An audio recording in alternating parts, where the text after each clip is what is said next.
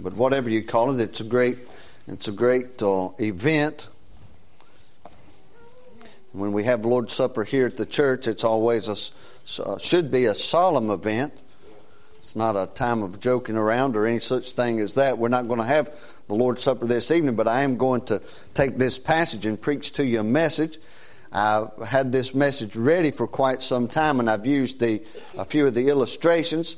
Some of you might say, Brother Mike, you preached that not too long ago. I don't believe I preached the sermon, but I've used some of this sermon contents in some illustrations for some other sermons. So maybe at first I thought, well, I know I've preached this before, but as I got to thinking back, I said, no, I've not preached it yet. And if I have, it'll do you good to go over it again. Amen. I feel like the Lord would have me to preach this tonight.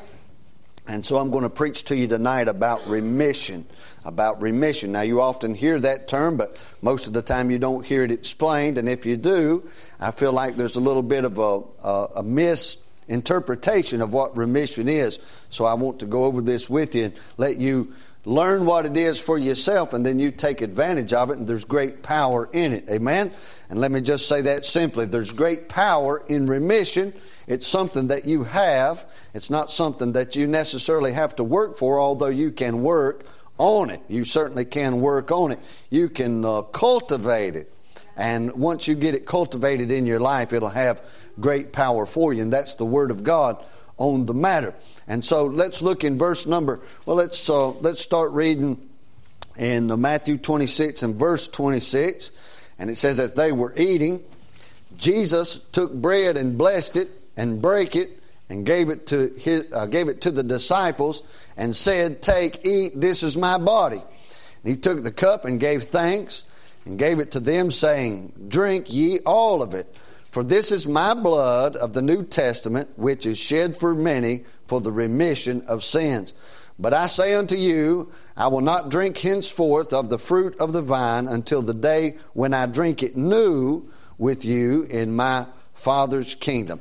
All right, let's pray right there. Lord, we do thank you, God, for your goodness and for your grace, and we ask, God, that you would, uh, Lord, uh, uh, direct that grace upon us tonight as we open the Word of God and as we try to learn something from you. I pray that you would teach us.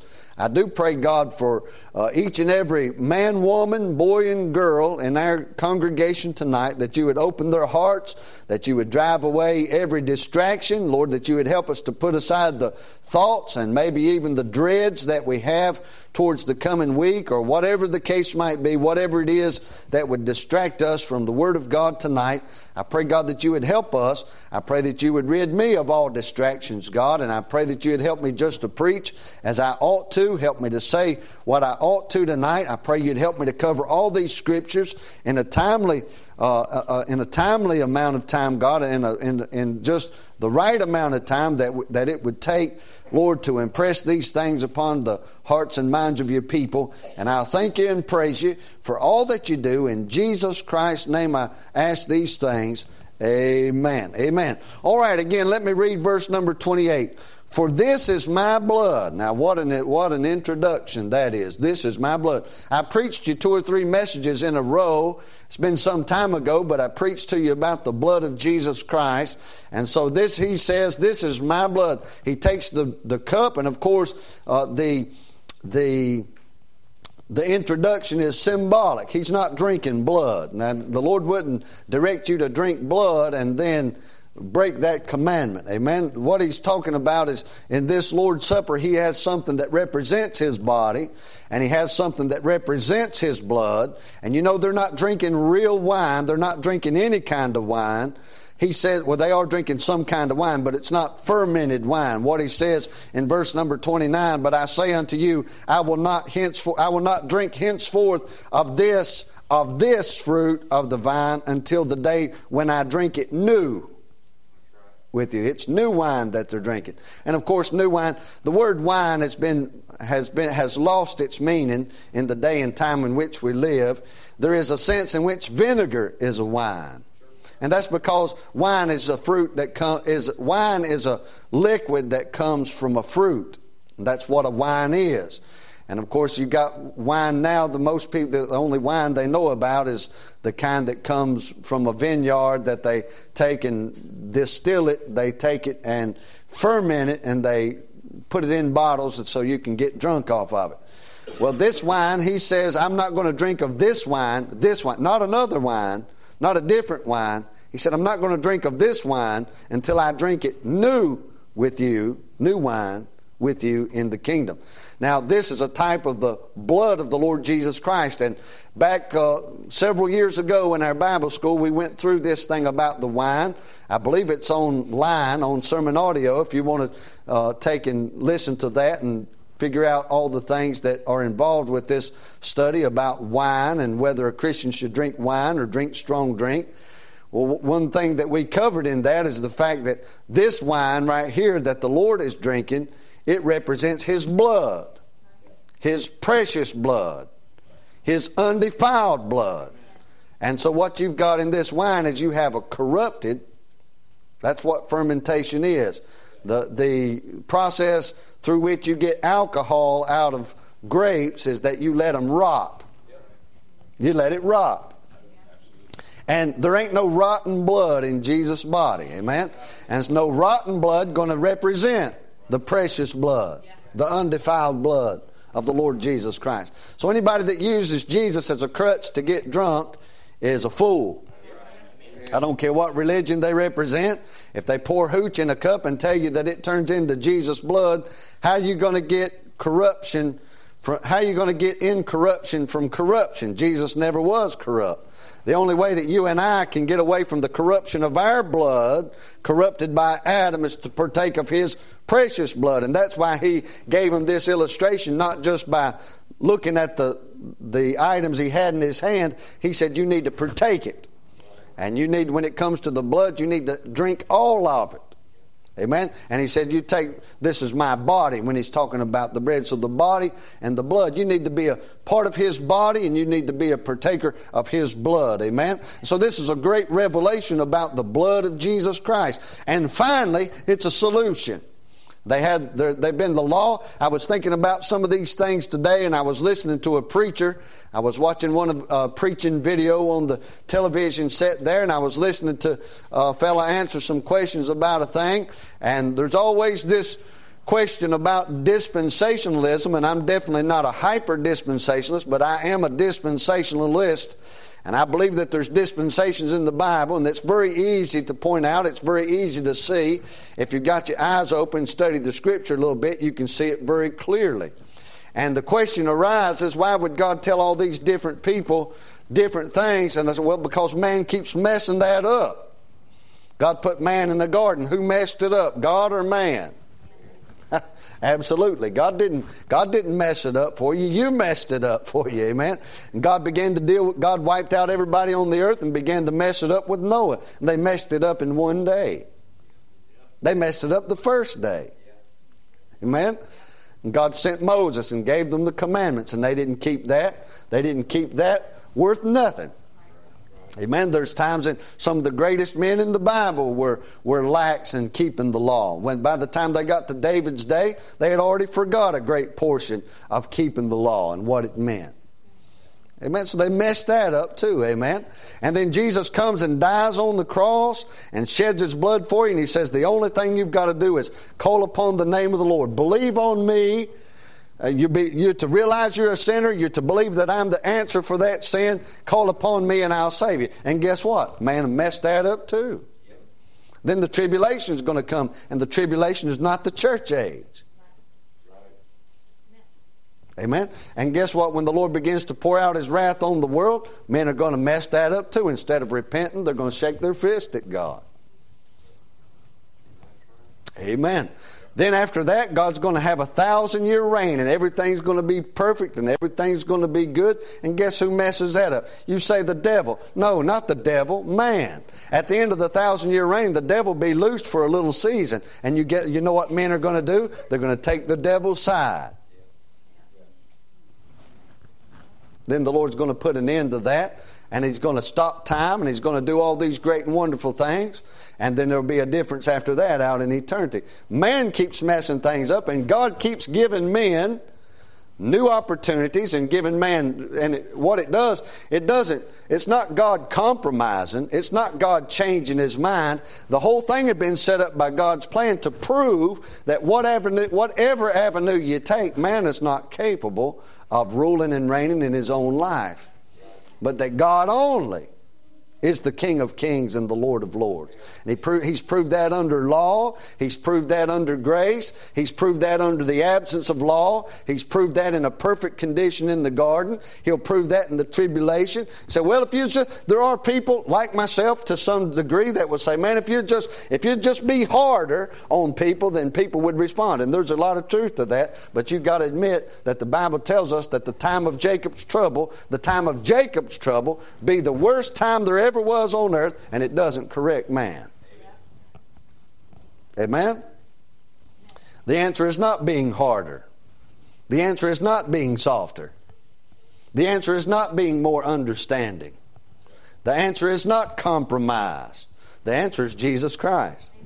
You say, Where'd you learn that? By reading the Bible from Genesis to Revelation. Amen. You keep reading just the book of John. Nothing wrong with the book of John at all, unless that's all you're reading. Read the whole Bible, you get the whole picture. Amen. But what I'm telling you from Genesis to Revelation, hey, there's finally a solution. That's the blood of Jesus Christ. Amen. It's shoutable. It's shout worthy.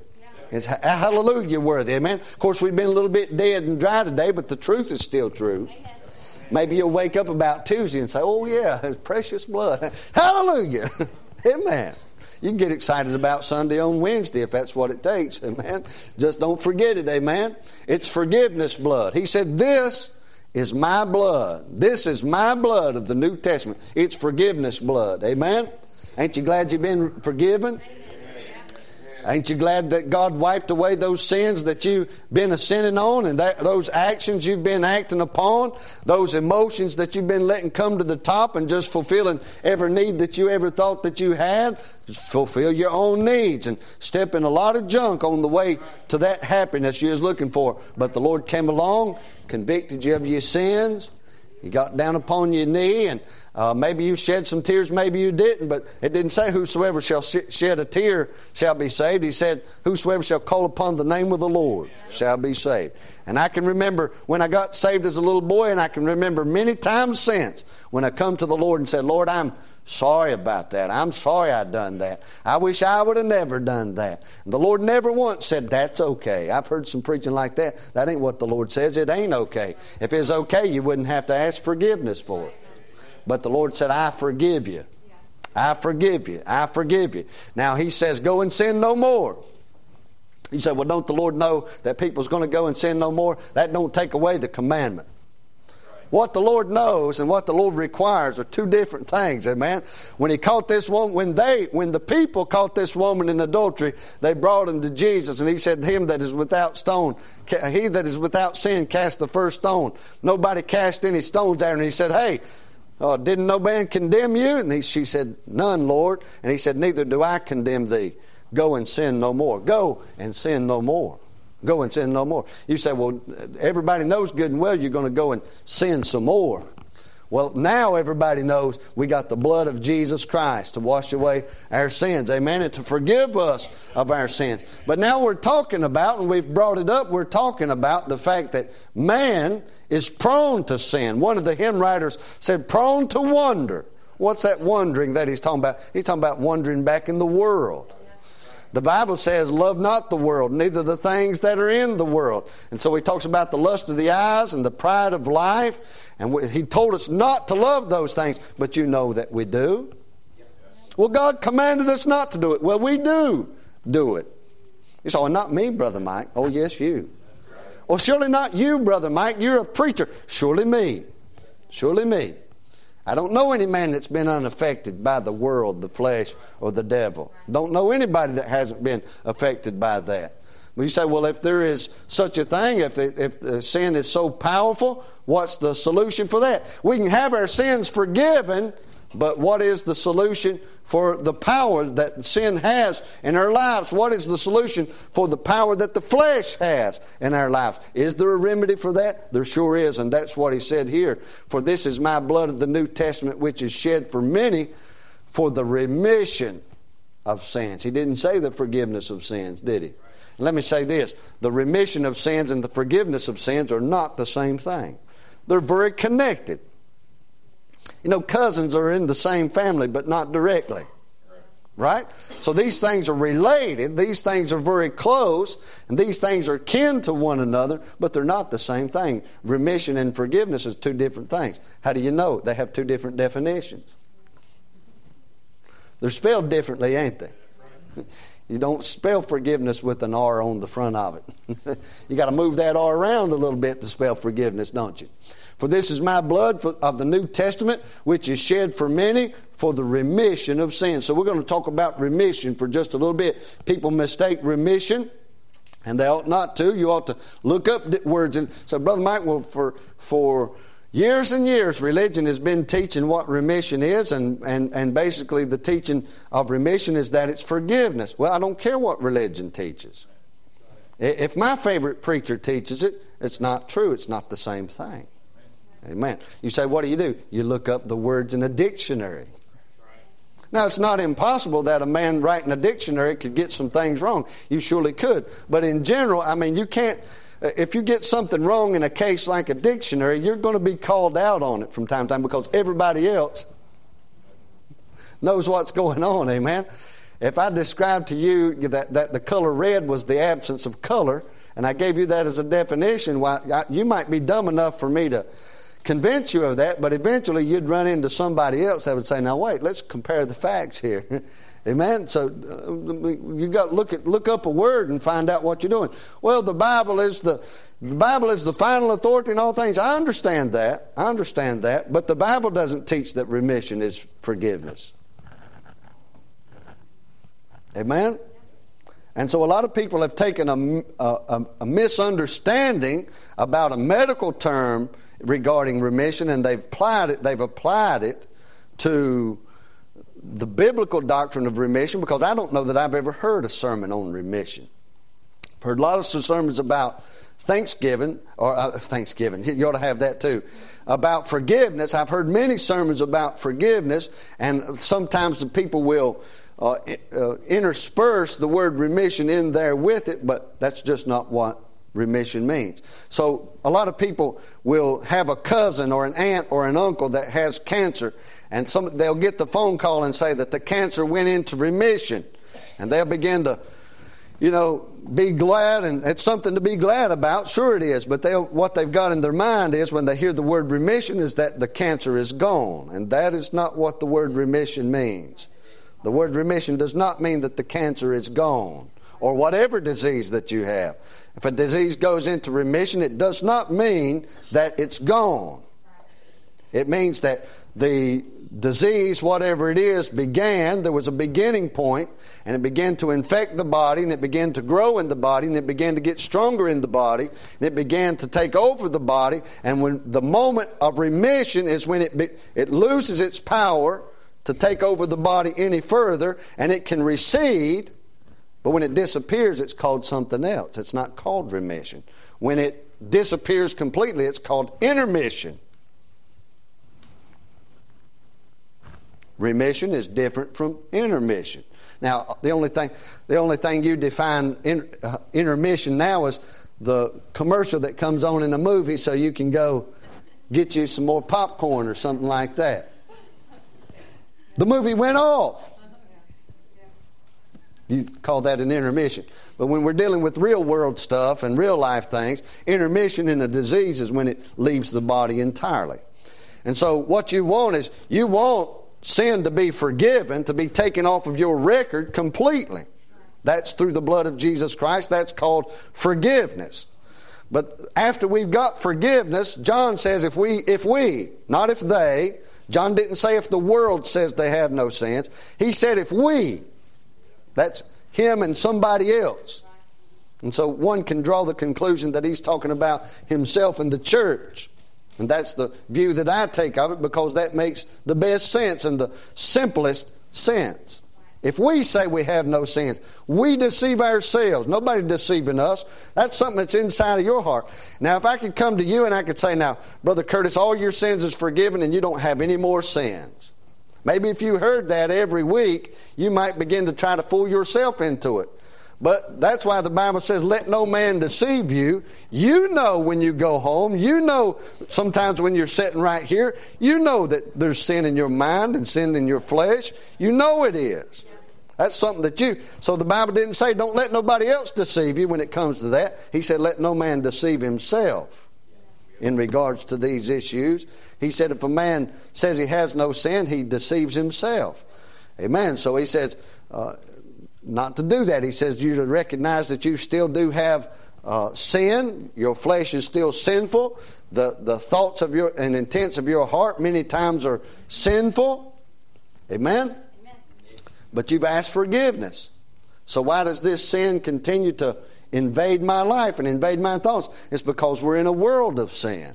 It's because that our flesh, we covered this in Ephesians chapter 1 over the last couple of weeks, we covered the fact that the, the flesh has not been sealed off from this world. The spirit has been sealed off so that that flesh, that sin, that flesh and that sin can no longer damn your soul because it's sealed by the Holy Spirit of God, but this flesh can very much be affected by sin. That explains Romans chapter 12 when he says, he says, be not conformed to this world. You can conform this flesh to the world and live a fleshly life. But there ought to be something in a saved man that tells me this is not the life for me. I have a new life. I have a new I have a new goal in my life. I have a new aim in my life. I have a new calling in my life, and I want to submit myself to that. Well, a person that does want to submit himself to a life in Christ and wants to break the power of the sin, he, uh, he ought to pay special attention to this uh, idea of remission. Jesus' blood was shed for our forgiveness, and Jesus' blood was shed for our remission. Amen. Now let's look in Hebrews chapter nine, and let's try to let's try to take in some of these different aspects of remission. And I told you uh, what the definition of remission was not. Uh, remission is abatement. Abatement. Uh, I told you to turn to Hebrews. Let me turn there while I'm talking if I can do that. Hebrews chapter 9. Remission, the definition of remission. Remission is abatement. Do you remember in the reading in the Old Testament about the flood? God shut Noah in, the rains came down, the floods began to come upon the earth, and it brought them up, and, and they were safe in the ark. And as the as the rain began to stop, and as as the waters began to recede, the word recede, look that up in the dictionary if you want to. Uh, Noah began to send out the birds, and the blackbird went out and stayed out, and the dove came out and went out and come back, and all these things. Well, one of the words that the Lord uses to describe that water going away is the water abated. Yeah. You know, when before the uh, everybody got up at once. I about lost my place. uh, when, when when the water first came, I imagine that was a pretty violent storm. I mean, they'd never seen rain before. And it began to, and uh, have you ever, I, I, know you folks don't live on the mountain, and if you lived around the mountain, you'd see these things easily. But we used to call them gully washers when I was a boy, because it'd come a rain, and all of a sudden the bank that was on the west side of your house, it'd be over on the east side of your house because the rain doesn't come and wash that bank away. It's called erosion for these modern day earth lovers and stuff like that. Well, that's a pretty violent storm. And I can remember we only lived about 100 feet, or maybe 100 yards, I should say, from the creek. And when, the, when it would rain just a little bit, the creek would become violent. You could go down there and raid. Uh, it's called Lovell's Creek. It looked like a river to us, but they called it Lovell Creek. About maybe 20 yards across and not very deep. Well, if it hadn't rained in the last couple of days, well, you could walk around in it and play in it and slip up on the slick rocks and maybe catch a fish or a snake every once in a while if you was dumb enough to look for a snake. But my brother found some, but I wasn't never looking for none myself. But if it rained just a little bit, you couldn't walk around in that creek because it become violent. Well, you could go down there and sit if you had an hour or two to kill on the bank of the river, and you could see it begin to get a little, little less violent, See it become a little more calm as that water come rushing through. So you get the rain up there in them valleys and them draws and the water begin to run all down to one spot. Them creeks get up pretty fast. And some places in the world they call those flash floods. And they'll come in a flash. They'll be on you just like that. Well, they also begin to recede a little bit, and that's called abatement, and that's what remission is. It's something that's violent and becomes more violent, becomes more violent, and all of a sudden some change takes place where the violence is taken away, and then it begins to calm. It begins to calm itself. And that's what remission is it's an abatement, it's a temporary subsidence of the force or the power of a disease. And you and I, as, as men, and you and I, as men and, and women, we have a terrible disease. That disease is sin. Amen? So the word remission means an abatement, a relaxation, a moderation. It also means a release from duty. If somebody has to pay a tax and they get a special permission not to pay that tax, that's called a remission. We might use that definition a little bit later. But Hebrews chapter 9 now, with all this in mind, let's look in Hebrews chapter 9. And let's look in verse number 22. Well, let's read a few more verses than that. Let's read verse 19. For when Moses had spoken every precept to all the people according to the law, uh, where does the knowledge of sin come from? Oh, and it's supposed to, if you listen to the law and you learn about sin, sin is supposed to become exceeding sinful. It's not just, oh, that's a sin, huh? That's not the reaction you're supposed to have. The Bible said, Paul said, when the sin, when, when the law came, sin revived, and I died. It killed me. Okay. Well, he said he read, he had spoken every precept to all the people according to the law. He took the blood of calves and of goats with water and scarlet wool and hyssop and sprinkled both the book and all the people, saying, This is the blood of the New Testament. No, he says the Testament here, don't he? What did he say in Matthew? Jesus said, This is the blood of the New Testament. Moses said the same thing at one point in time. He lifted it up and said, This is the blood of the Testament which God hath enjoined unto you. Moreover, he sprinkled the blood, he sprinkled with blood both the tabernacle and all the vessels of the ministry, and almost all things are by the law purged with blood. And look, look at this. And without shedding of blood, is no remission.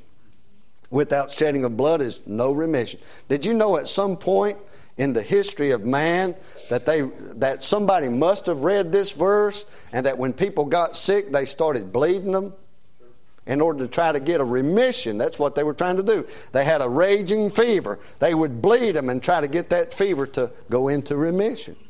Now, of course, that doesn't work. Amen. You say this applies, doesn't this apply to, to, to, to the medical field? No, it doesn't. I'll tell you what it does apply to, though. That sin that keeps on dragging you back down in the dirt after you've done got forgiveness of it. Amen. You say, what is it? It's blood for remission. Amen. When you before you got saved, you was desperately lost and you were on your way to hell and those sins that you were enjoying every day they just about had you choked out and you called on the name of the lord and he saved you from it. And i guarantee you there was a period uh, i don't know how long it lasted but i guarantee you there was a period after that which you didn't dare to get out of step with the lord. You didn't have everything revealed to you and you might have done some stuff that you didn't know was a sin, but those things, those sins that God used in your life to show you you was a sinner after you got saved, those things lost its power for a few days. Might have been a few weeks. Might have been a few years, but the temptation of some of those things did come back. Didn't you find it easy, before you got saved, you found it easy to dismiss somebody when they told you you ought not do that? Oh, that sin had you so bound and that sin had you so deceived that you would gladly take part in that ministry of death. Yes, I want to go out and do that again. Even if it treated you bad, even if it left you with a hangover, even if it tore your family apart, even if it gave you cancer. I've seen people get cancer from smoking cigarettes, and they'd be so lost and so so enthralled by the power of that cigarette that they would smoke cigarettes right there while they've got the cancer in their body. I've seen men that had these trachs cut in their in their throat and they'll smoke the cigarettes out of the tray. You say, wow, that's the power of sin. That's the, that's the deceitfulness of sin and the strength of sin in a person's life. Amen. You say, what can break that sin? Well, the blood of Jesus Christ. Without blood, there is no remission. Amen. And I've saw some people get saved and spend some time after that they had got saved. Boy, they wouldn't dare to step out of line and do some of those things again. But after they've been, you know, the preachers stand in the pulpit and talk about grace, grace, grace, grace, grace, and we don't keep the law and we don't live by works or nothing like that, which is totally ridiculous.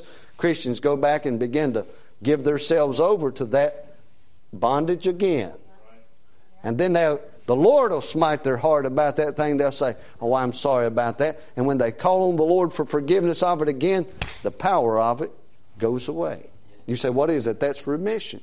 Without shedding of blood, there is no remission. There's there's the blood for remission of sin. Now, what we're going to talk about, and what we have been talking about, I guess since we already read Hebrews, we're going to talk about some things that'll help you get remission of sins, to break the power of sin in your life. Even as a Christian, you can begin to do some things that's tearing you down and breaking you apart and taking away principle and eating up your life. And it might be deceiving you, but you can get free from that deception and get back on the right track. Amen? Now, not only do we have the blood for remission, but let's look in the book of Acts. In the book of Acts, Acts chapter 10, and I want to show you just a few things and I don't think it'll take more than just a few minutes, but I want to show you some things here tonight that will help you. I've already showed you one, the blood, but I want to show you that these that you can get power over these things. And it's going to be a fight. Now listen, I'm, I'm going to tell you right up front, it'll be a fight either way. The Bible, uh, Paul said, I fought a good fight. Every time he tried to get uh, a hold of his life, and every time he tried to get a hold of the lives of others, it was a fight. And you're not going to get out of a fight. I'm telling you that. If you want to get free from the bondage of sin in your life, you're going to get a fight from it. You say, hey, I'm not doing this no more. I guarantee. Now listen, I know you love your wives, you ladies, I know you love your husband, but just as soon as you try to start doing right, your husband or wife, you're going to jump on you about something. Amen. Over there in the book of Act, over there in the book of Job, the devil was talking to God, and God was talking to the devil, and they brought up the subject of Job. And the devil stood right there in the presence of God and said, If you mess with him, if you'll do this and this to him, he'll curse you to your face. And just as soon as God began to deal in the life of Job, his own wife used the exact words that the devil used and said, Curse God and die. That was the ministry of the devil toward Job, and he was using the mouth of Job's wife to do it. Oh, well, Job's wife should have died and went to hell right there. No, Job's wife eventually uh, helped Job get back to one of the best periods in his life. Did you know after Job went through the went through the, uh, the the affliction that he went through that God restored him and they had more children and they had more money and they had more than more anything that, than they ever had before. God gave it all back to him. God allowed Job's wife to enjoy that with him. But I tell you this, you may live a long life with your spouse, but I'm telling you what, if you decide to live for the Lord, the devil's going to try to use your husband or your wife to jump right on you your brother, your sister, your boss man at work. I'm telling you, the fight's coming. I'm telling you, I've told you this before. I told you there was a time when I loved Star Trek, loved it. And just about every time I would decide, man, I ain't fooling with this entertainment business no more. They come out with a new Star Wars, uh, Star Star Wars or Star Trek or something like it. Man, I got I got to watch old Luke beat up Darth Vader. Just got to do it. You say why? Because I got a feeble mind, just like you do. And just about the time you start wanting to do something for God, they'll send you a little distraction. Amen. It's a fight. It's a fight, it's a fight, it's a fight. Amen? And just about the time you get some things right in your mind, the devil will come up and start attacking you over things you got forgiveness for 20 years ago. It's a fight. It's a fight. I wish I had more time to preach on the fight, but I really would rather preach this message tonight. We'll preach about the fight some other night. Acts chapter 10 and verse number 43. Well, let's read verse 40. Him God raised up the third day. Wonder who they're talking about since we started in the middle of the verse. Talking about Jesus Christ, is he not? Him God raised up the third day and showed him openly, not to all the people, but unto witnesses chosen before of God, even to us, who did eat and drink with him after he rose from the dead. And he commanded us to preach unto the people and to testify that it is he which was ordained of God to be the judge of quick and dead. To him gave all the prophets witness that through his name, whosoever believeth in him shall receive remission of sins. You say, How do I get remission? You get remission through the blood, and you get remission through belief. One of the best things you can do in a time of temptation and in a time when sin really is getting a hold of your life is just believe God. Believe God. And let's say, well, everybody, that's kind of a generic thing, Brother Mike, for you to just tell us to believe God. Well, listen, I think it's more than that, and I think you ought to know that it's more than that. Many people have just said, Well, I believe God. The Bible says the devils believe and tremble. Well, they ain't getting no help. I preached you a sermon many years ago, I think it was about nine years ago, and said the devil can quote Scripture, but he can't get no help from it. Well, that's what, the, that's what he's talking about. The devils believe and tremble. They fear God. Isn't that the beginning of wisdom? They're trembling about something. They're not cold. That makes sense? That means they're feared. They're afraid, does it not? But they don't get no help from it. But you and I, brother, if we fear the Lord and if we believe on Him, it means more than just saying, Yes, I believe that, ho hum and go about your life. That's not what it's talking about. I'm talking about, listen, a man that believes will open the Bible and read it, and he'll either be filled with joy and assurance, or he'll be afraid, or something will go on. When he comes to church and listens to the preaching, he won't sit there going, "Man, when is this going to be over?" He'll, Man, I really believe what's going on here. I, re- I mean, tell me something else. Uh, preach another sermon. Say, read another verse of scripture. Man, this is just wonderful. It's you know, it like people believe conspiracy theories. They get so excited about those things. You wouldn't believe the amount of idiots that believe the world is flat. I'm looking down because I'm afraid if I look up, I'll see somebody looking at me wide eyed.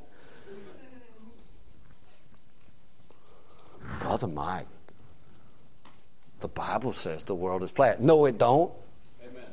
No, it doesn't.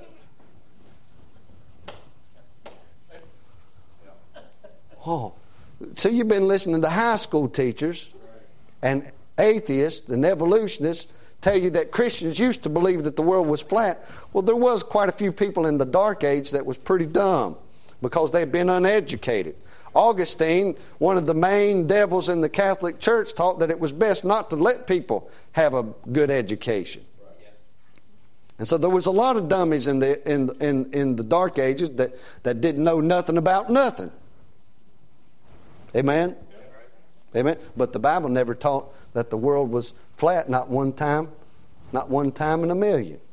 Matter of fact, you go back to the book of Proverbs and you read about those cycles that take place in Ecclesiastes chapter 1. There ain't no way for anything to run a cycle like that lest the world was round. Amen. You feast on that. Amen. But what I'm trying to say is these people, you know, you get on in, uh, get on the internet and just run them down, find all the crazy conspiracies that's going on this day and time, and there ain't no truth to half of that stuff, but people's glad to believe it. And once they believe it, boy, they'll change their whole life. Oh, I got to find out what Joe Schmo says about that. And I hear there's a guy out there in California, and I hear there's a guy over in Texas that has a lot of information on this. And they'll spend their money and they'll spend their time trying to learn this new lie that's being told. Well, that's what it means to be a Christian as well. Tell me about Jesus. Tell me about Jesus. Me and Brother Case was talking on the phone the other day, and he was telling me a, a story about this hymn writer that, that wrote the hymn, uh, Tell Me the Story of Jesus. Right on my heart, every word. And there was another sister hymn that went with that. And this lady, her doctor told her, if you want to live, you have to go home and you have to lay in the bed a whole year and you won't be able to do nothing. Or you can continue life just as you're doing it and you can, you can die. So she chose to get well. And as she uh, as she uh, laid there in the bed, she wrote these hymns, Tell Me the Story of Jesus, and there's another one there. I can't remember what it was, but the lady wrote, there's 50 verses to that song. That's kind of crazy. Uh, uh, Sister Kim Case found 48 of those verses. She's collected into, uh, into her little notes and stuff, but that's a lot of verses. But she had a, she had a year's time to deal with. Amen. But what'd she do? She just kept on she just kept on digging out the treasures of, of the story of Jesus and kept writing those verses down. It meant something to her, see? Meant something. You say, what is that? That's belief. I'm not talking about just saying, yes, I'm a Christian, I belong to the First Baptist Church, and aren't we all wonderful? No, we're all rotten, matter of fact, but we've got a wonderful Savior. We've committed our lives to Him, and we want to know more about Him, and that's what that's the kind of belief I'm talking about. You say, what's the advantage of it? Remission of sins. Hard to think about Jesus and be very deviant, ain't it? Well, that's what I'm trying to get across to you. If you'll believe on him, he'll break the power of that sin. I've already told you about 1 John chapter 1 and all this stuff, so we're going to move on a little bit. But remission of sin is in the blood, remission of sin is in belief. And then let me say this in remission of sin, there's less power. Let's look in Acts chapter 26. Remission of, uh, remission of sin has to do with the power of things. Let's look in Acts chapter 26 and I'll tell you what I'm talking about. Acts chapter 26 and verse number 18. Acts 26, verse number 18. Oh, I, verse 16. But rise and stand upon thy feet, for I have appeared unto thee for this purpose, to make thee a minister and a witness both of these things which thou hast seen, and of those things in the which I will appear unto thee delivering thee from the people and from the Gentiles unto whom now I send thee, to open their eyes and to turn them from darkness to light and from the power of Satan unto God, that they may receive forgiveness of sins and inheritance among them which are sanctified by faith, that is, in me, by faith that is in me. If you've got faith that is in Jesus Christ, then one of these things that's mentioned in this passage is that you'll be turned from darkness to light. Does that sound like getting tangled up more in sin or less in sin? Well, that's really a defining statement of what remission is. And he says, from the power of Satan unto God. Does that sound like you breaking bondage or you're getting into bondage? Getting out of it, ain't it? If he turns you from the power of Satan. Now let's look at another verse like that in the book of Colossians, chapter 1. Colossians chapter 1. Ephesians, Philippians, Colossians. Chapter 1 and lucky number 13, but we'll have to read verse 12 with it. Giving thanks unto the Father which hath made us meet to be partakers of the inheritance of the saints in light who hath delivered us from the power of darkness, delivered us from the power of darkness, and hath translated us into the kingdom of his dear Son. When we got saved, we was delivered from the power of darkness. Well, that strength that sin had in your life was because of the power of darkness. You ever notice how people like to hear preaching about demons better than they like to hear preaching on the blood of Jesus? I detect a little bit of apathy in the atmosphere tonight, but if I was preaching on the devil, you'd be paying attention. If I put a big sign out front and said we're going to have a seminar on demons this week, we could pack the house every night. We're going to talk about tarot card reading, and we're going to talk about Ouija boards, and we're going to talk about devils playing the piano at the People's Baptist Church and slamming doors, and I mean, we're going to talk about all this stuff. We'd have a crowd so big we couldn't handle them. We'd have to put them in overflow over there in the fellowship hall. But if we put out a sign and said we're going to talk about the blood of Jesus, hmm, ho hum. Mm-hmm, that's because people hadn't had that remission I'm talking about. Amen? Amen. They hadn't got the power of sin broke in their life. I believe people worship the devil that way a little bit. Amen. If you're more afraid of the thing that's in your closet than you are God. Next time you decide to turn up a fifth of liquor, go over there in the closet and make sure Jesus ain't in there. You check and see if the devil's in there before you go to bed. Least you can do is check your closet and make sure God ain't in there before you drink a fifth of liquor. Amen. Amen. Remission means less power of, of, the devil and less power of darkness in your life. It's remission. That's what it is. Comes from the Lord Jesus Christ. Amen. And then let me say this. Turn to turn to uh, 1 Thessalonians chapter 1, and I want to say remission means less penalty for sin. Isn't that good news? Did you know the wages of sin is death? If the Lord doesn't come back before too long, you and I are going to die physically. You say, why? Because we're sinners. Now, if the rapture were to take place, the Lord change our body in the moment in the twinkling of an eye, and some of us would escape that death like Enoch did. But if he tarries, we're going to die. You know that. It's correct, don't you? The, the, remission means less penalty for sin. Now let's look at 1 Corinthians, or excuse me, 1 Thessalonians chapter 1, and let's look at verse number 8. He says, For from you sounded out the word of the Lord, not only in Macedonia and Achaia, but also in every place. Your faith to Godward is spread abroad, so that we need not speak anything for they themselves show of us what manner of entering in we had unto you, and how ye turned to God from idols. Somebody broke the power of idols in your life. Amen? How ye turned to God from idols and served the living and true God, and to wait for his Son from heaven, whom he raised from the dead, even Jesus, which delivered us from the wrath to come. The wrath to come that's going to be poured out on this earth is a payment for sin.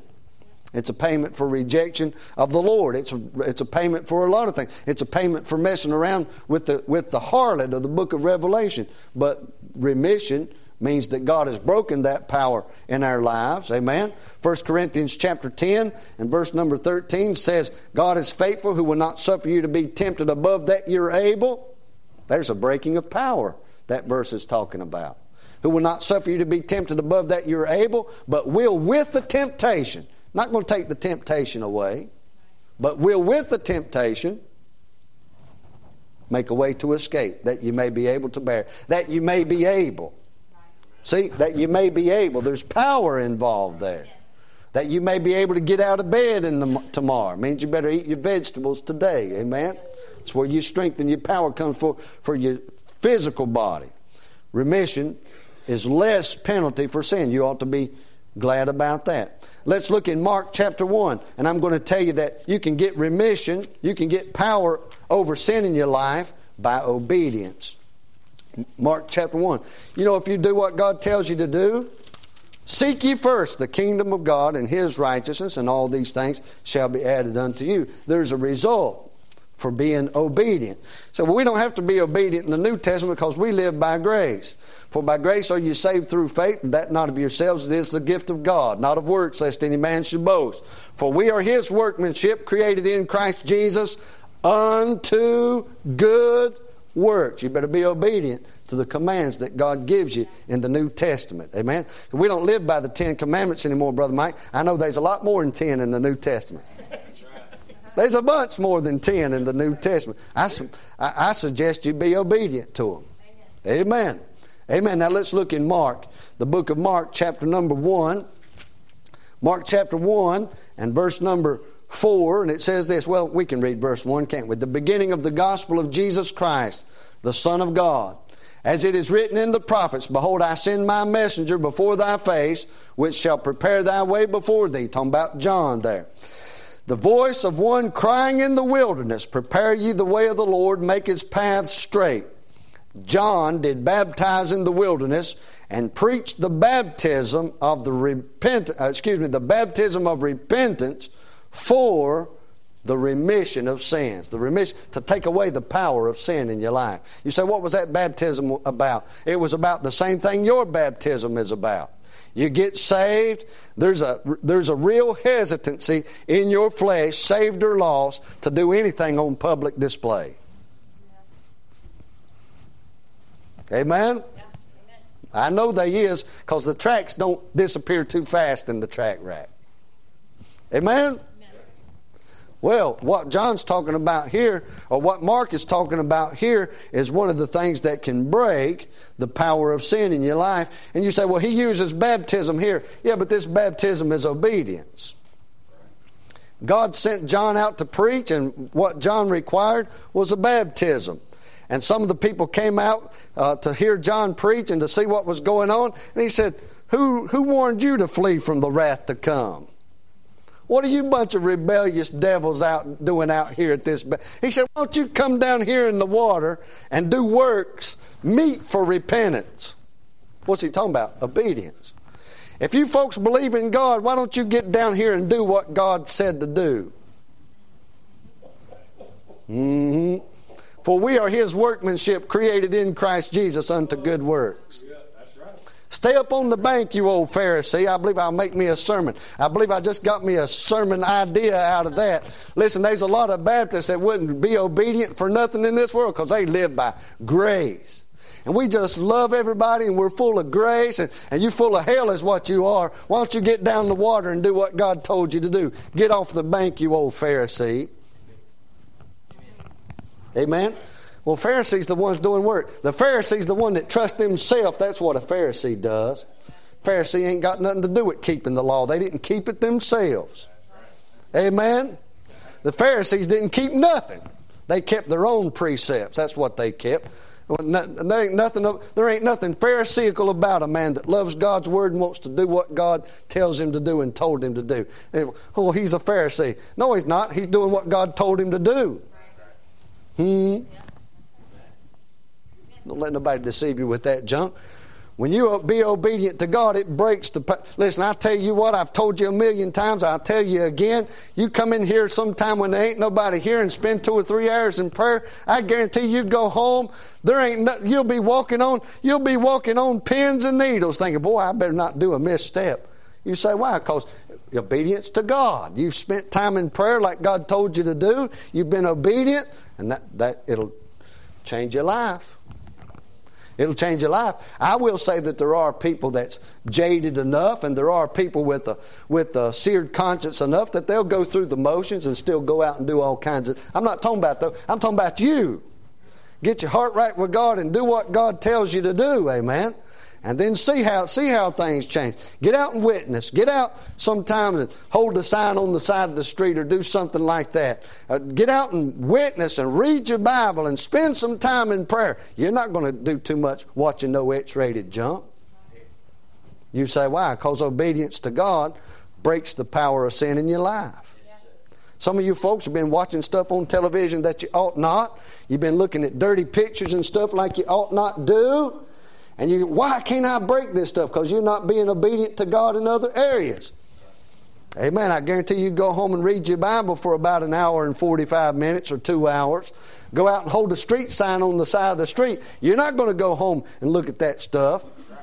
What you'd have to do, what you'd have to do is you, you, if you read your Bible two hours today and prayed for two hours today and went out and passed out some gospel tracts, you'd have to wait four or five days after that before you could turn that pornography back on.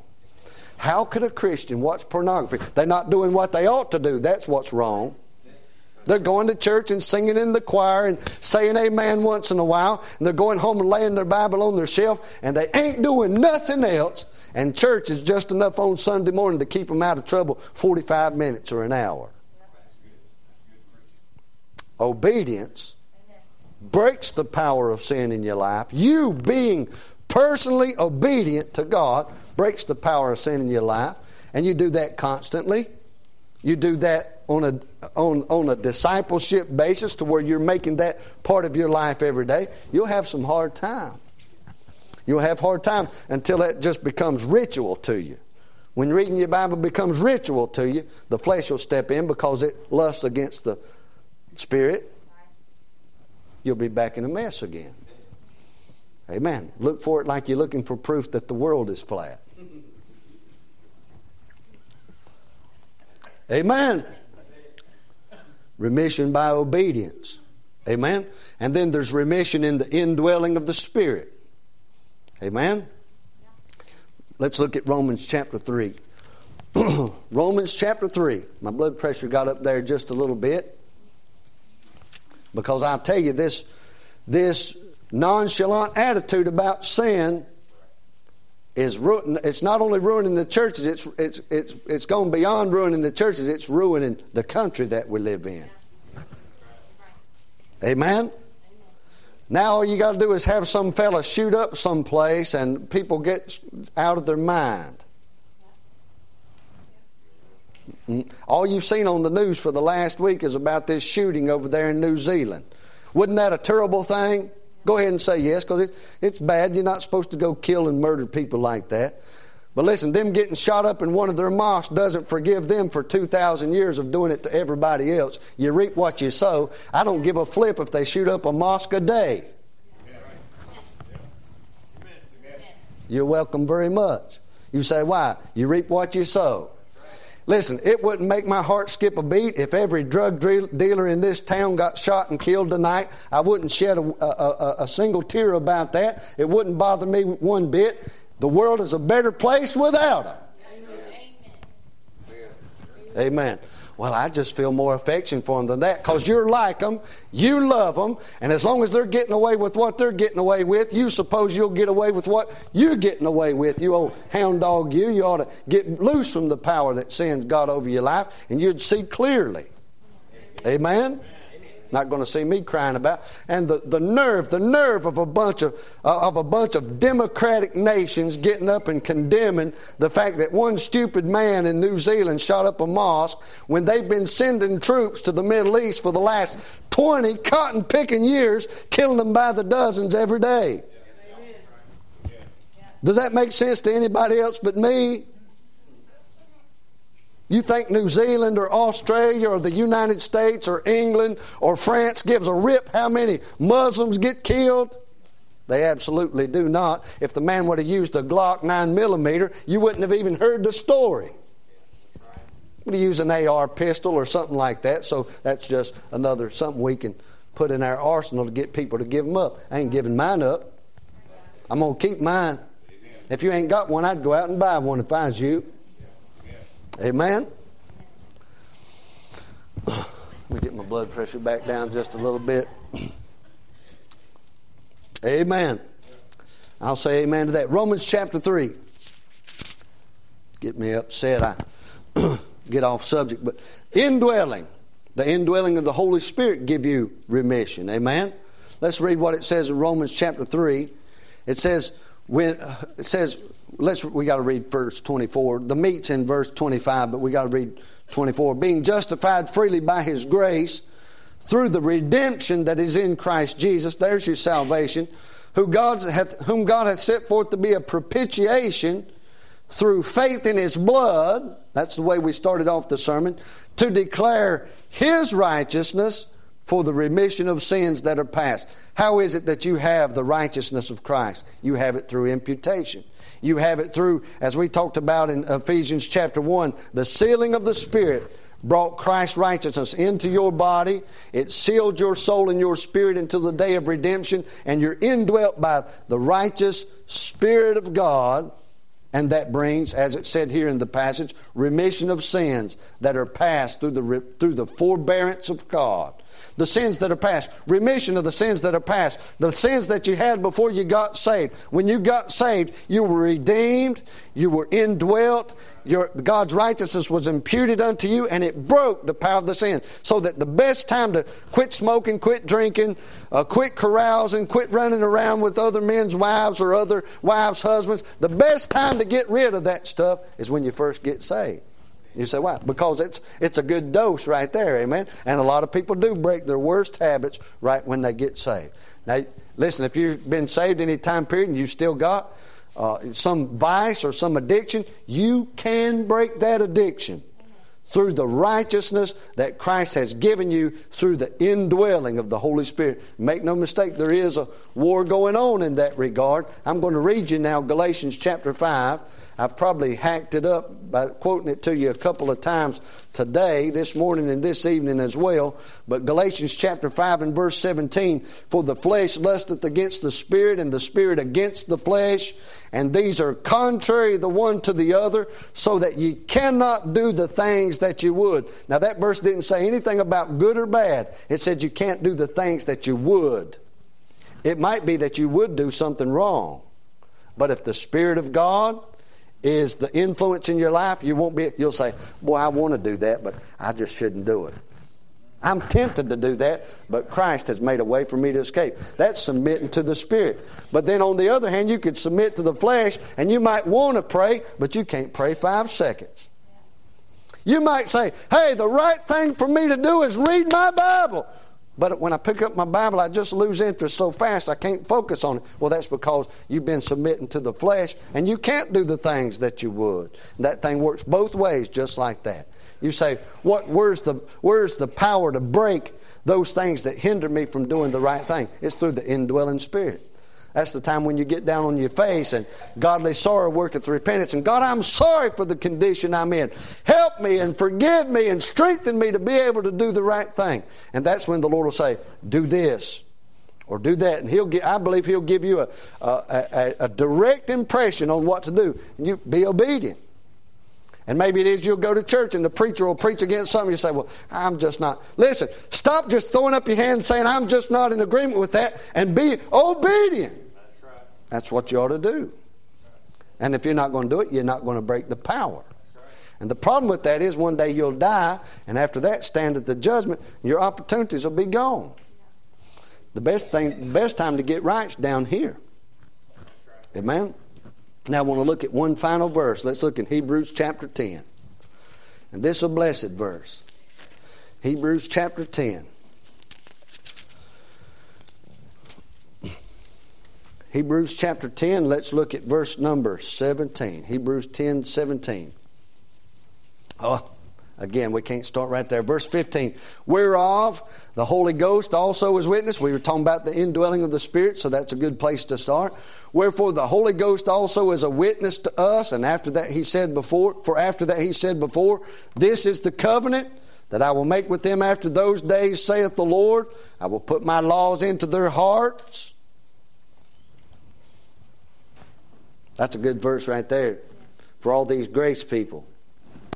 Brother Mike, don't you believe in the grace? I believe in it more than you do. Yeah.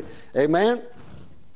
You say, Are you sinful, Brother Mike? Yes. Does the Lord still deal with you? Yes, because He's very graceful. Yeah. Amen. Brother Mike, are you sinful, more sinful than I am? Yes, I'm 20 times more sinful than you are. And you still think God deals with you? Yes, He is. And He'll deal with you too if you'll submit yourself to Him. Well, I've just done some wrong things, Brother Mike. You don't understand. I recommend you get back with, uh, get right with him because he's graceful. Right. He's full of mercy. He's ready to forgive. He's not willing that any should perish, but that all should come to repentance. Get right. I believe it. Amen. But his values ain't changed. His holiness ain't changed none. His hatred of sin hadn't changed none. Amen. He says, Wherefore the Holy Ghost also is a witness to us. For after that he had said before, This is the covenant that I will make with them after those days, saith the Lord. I will put my laws into their hearts, and in their minds will I write them. That's why he says, Be ye transformed by the renewing of your mind. Talking about the study of the Word of God back in Romans 12. And their sins and iniquities will I remember no more. Hallelujah. Amen. Now, where remission of these is, there is no more offering for sin. The Lord's already made the offering that would power all the remission you'd ever want. Every, every habit that you'd ever want to break, every bondage of every sin that you've ever got yourself involved with, you've already got the power to do it because one sacrifice of Christ took care of the whole thing. Now, where remission of these is, there is no more offering for sin. You have remission already. You have the power of remission bound up inside of you. As I said before, you're indwelt by the Spirit of God. As long as the Spirit of God is sealed down deep inside of your body, you've got the power to break any, anything that's wrong with your flesh Right now, you've got the power to break it. You've got the power to break habits. You've got the power to, to break long attached sins. You've got the power. Now, we will talk about spiritual things just a little bit. You've got the power to break any curse that's been on your family.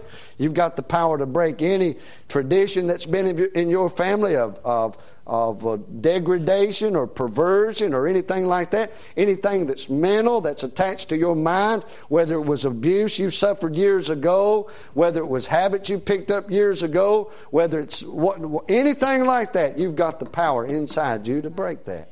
You've got the power to get over grief. Listen, grief can, be, can go into remission in your life your pitiful little depression and stuff like that, you've got the power to break those things in your life. And I don't speak lightly or foolishly. Those things that are attached to your mind can be broken. Those things that, that bring you to the point of, of pitifulness and, and uh, what it does is, is these things sin, grief, depression, all the problems that man gets himself into, they bring a man to nothing. They bring him to a place where he has no power, he has no effect, he has no efficiency, he has no hope. But God said, in the power that's in you, the Holy Spirit of God that's in you, not, not your power, but the Holy Spirit that's in you, that sacrifice that he made on the cross provided remission in your life. So, what do I have to give God in order to do it? The sacrifice has been made. It's been made, amen? You foster faith in your life. Faith cometh by hearing, hearing by the Word of God. You foster obedience in your life. Stop being a skeptic. Stop fighting against everything that's said from the pulpit. Stop fighting against everything that the Greek should have said, or the Hebrew should have said, or the Latin should have said. Take the Bible that God gave you, put it in your lap, open it, read it, believe it, Trust in the Holy Spirit of God that God gave you to lead you into paths of righteousness. Seek after those paths of righteousness. Do what God tells you to do. Submit your life to God. God will begin to break those things that are dragging you down. Those things that are killing the power in your life and turning the lights off in your life, God can break those things for you. And He'll break them for you if you're a poor man or a rich man. He'll break them for you if you're a, a, layman sitting on the pew and nobody even knows you're there every week, or He'll do it for you if you're the pastor of the church. Doesn't make any difference. Every one of us got that same power down deep inside. All you got to do is turn the light switch on. These are the light switches I gave you here tonight. You said, Brother Mike, I do some of those things, but not all those things. Try all of them. Amen. Try a complete Christian life for once. Stop just living around the fringes of Christianity and take it all in. Amen. Why swim in the ankle deep kiddie side of the pool when you can jump in the, the side that'll get you in all the way over your head? Amen. Get in the deep end for a change, you big sissy. If you're afraid to go in by degrees, get up on the diving board and jump off. Amen? And we used to go to the YMCA to go swimming when I was a boy, and I was terribly afraid because I couldn't swim. And one day I just decided, well, I'm going to go all in.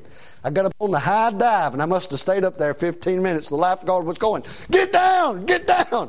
I decided I was going to get up there and jump off. I'm just going to get up there and jump and just hope for the best.